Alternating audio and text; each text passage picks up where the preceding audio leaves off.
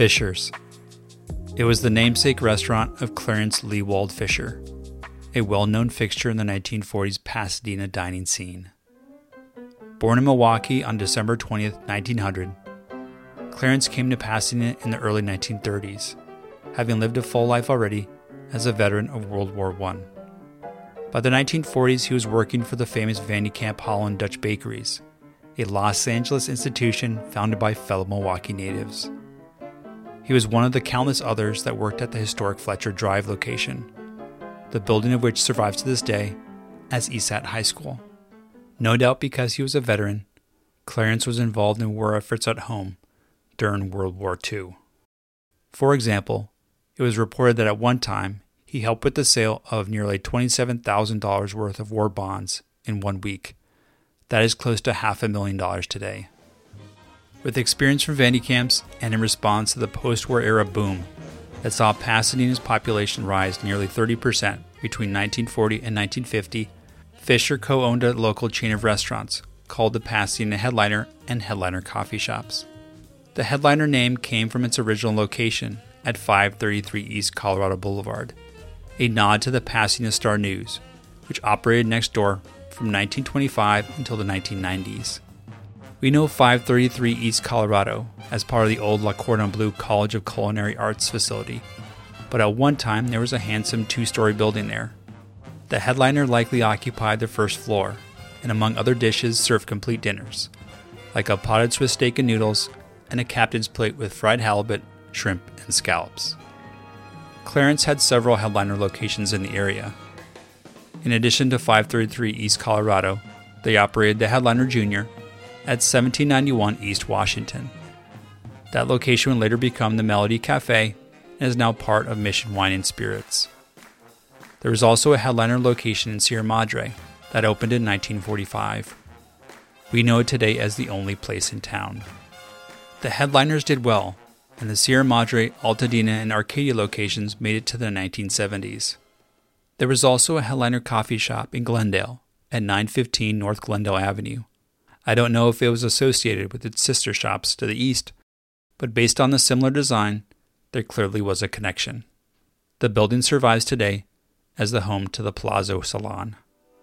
In 1947, Clarence opened Fisher's for Finer Foods at 3589 East Colorado Boulevard with fellow Van de Kamp alum Sid Haupt.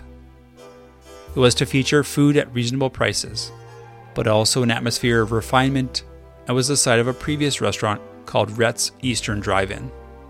Fisher's tagline was that it was a specialty coffee shop with especially good food.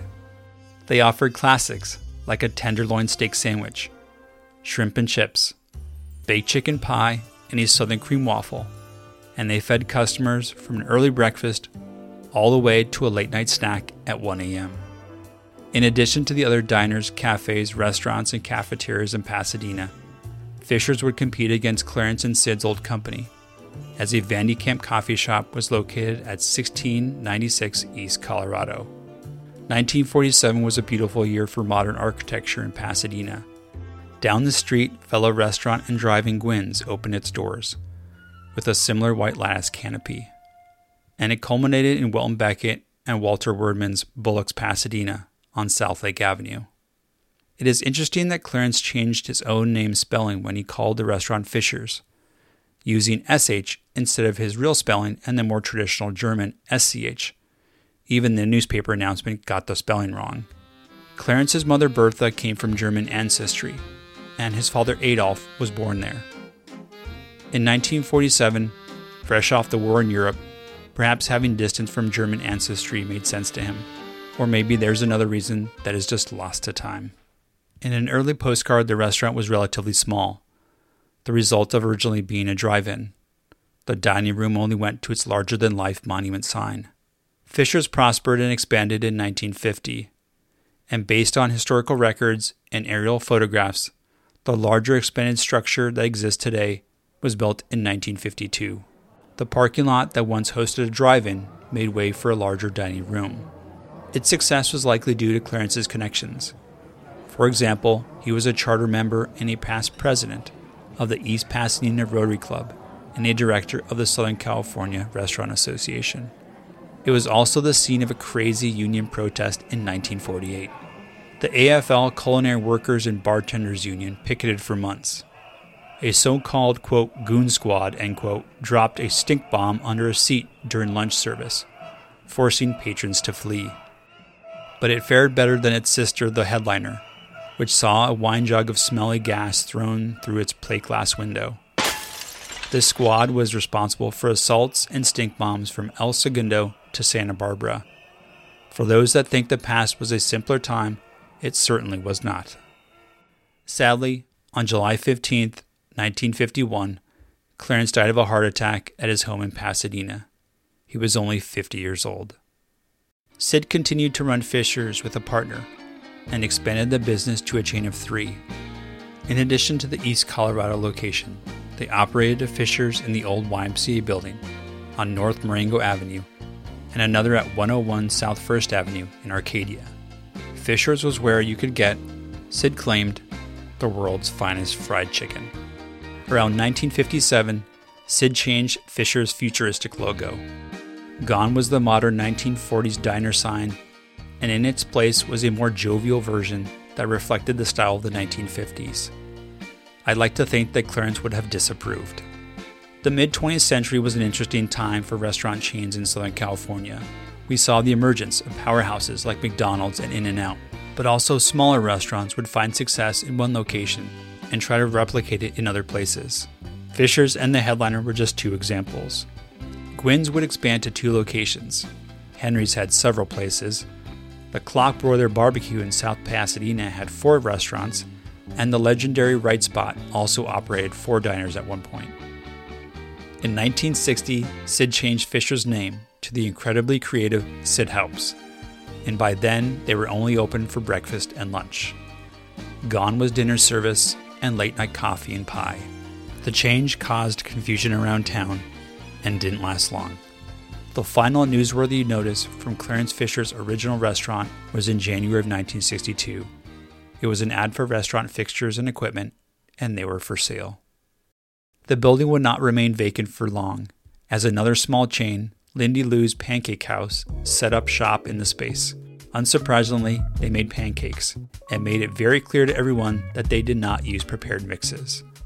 Just like Sid with his fried chicken, and seemingly every other establishment of that era, Lindy Lou's was prone to embellishment, as they bragged their pancakes were world famous. Lindy Lou's had four locations in three states in the exotic destinations of Palm Springs, Las Vegas, Phoenix, and Pasadena. Sid continued to run the renamed YMCA coffee shop, but the streamlined modern restaurant on East Colorado with large glass windows would change with the times. Following Lindy Lou's brief operation, in 1965 the building reopened as a wine tasting room for the Brookside Winery Company which was based in the then still wine producing town of Guasti, now part of Ontario in San Bernardino County. There, at Pasadena Cellar Number 8, guests could sample fine wines before they bought them, and Brookside claimed that it featured more than 80 different wines, champagnes, and brandies at the location. Brookside was one of California's oldest wineries, having been founded in 1832, but it closed its doors in 1986. With Brookside, the building took on a more ornate design because it was now a wine cellar and it was the 1960s. At some point, the building underwent more alterations.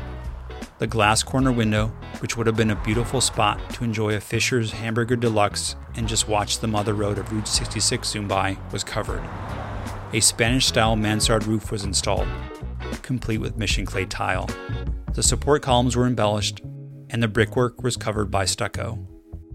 By 1983, Brookside Winery closed cellar number 8, and a series of restaurants occupied the building. First, it was the Heron Cafe, and then the Odeco restaurant, which lasted for 15 years from 1988 until 2003. At that time, it became Gin Sushi, which continues to host guests to this day as the longest continuously operating restaurant on the site. You can still see the form of the old building, the signage area that once adorned the Fisher logo remains, but now reflects the current tenant. Incredibly, The ornate ironwork sign and lantern addition from the Brookside Winery era survived. Instead of tasting room open seven days, the lower sign now reads parking in rear. The area has changed since the 1940 glory years, but motels remain a fixture on East Colorado. Echoes of when millions traveled along the highway that winds its way across the country and ends at the Pacific Ocean. So the next time you're driving down Colorado Boulevard or eating a sashimi combo at Gin Sushi, think of Sid and think of Clarence, and think of the past, the present, and of Pasadena. A special thank you to my new friends at VintageMenuArt.com for the generous use of their Van de Kamp and Pasadena headliner menus. They are a Los Angeles based business dedicated to rescuing and physically and digitally repairing vintage menus from across the world. Visit their website and socials for when they will be at venues across Southern California, including the Rose Bowl Flea Market. I received additional research support from the Pasadena Public Library and the Pasadena Museum of History.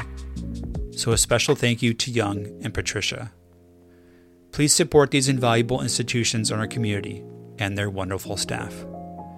Visit cityofpasadena.net slash library and pasadenahistory.org. Past Present Pasadena is produced by the Crown City Podcast. You can find it on your favorite podcasting platform and at thecrowncitypodcast.com.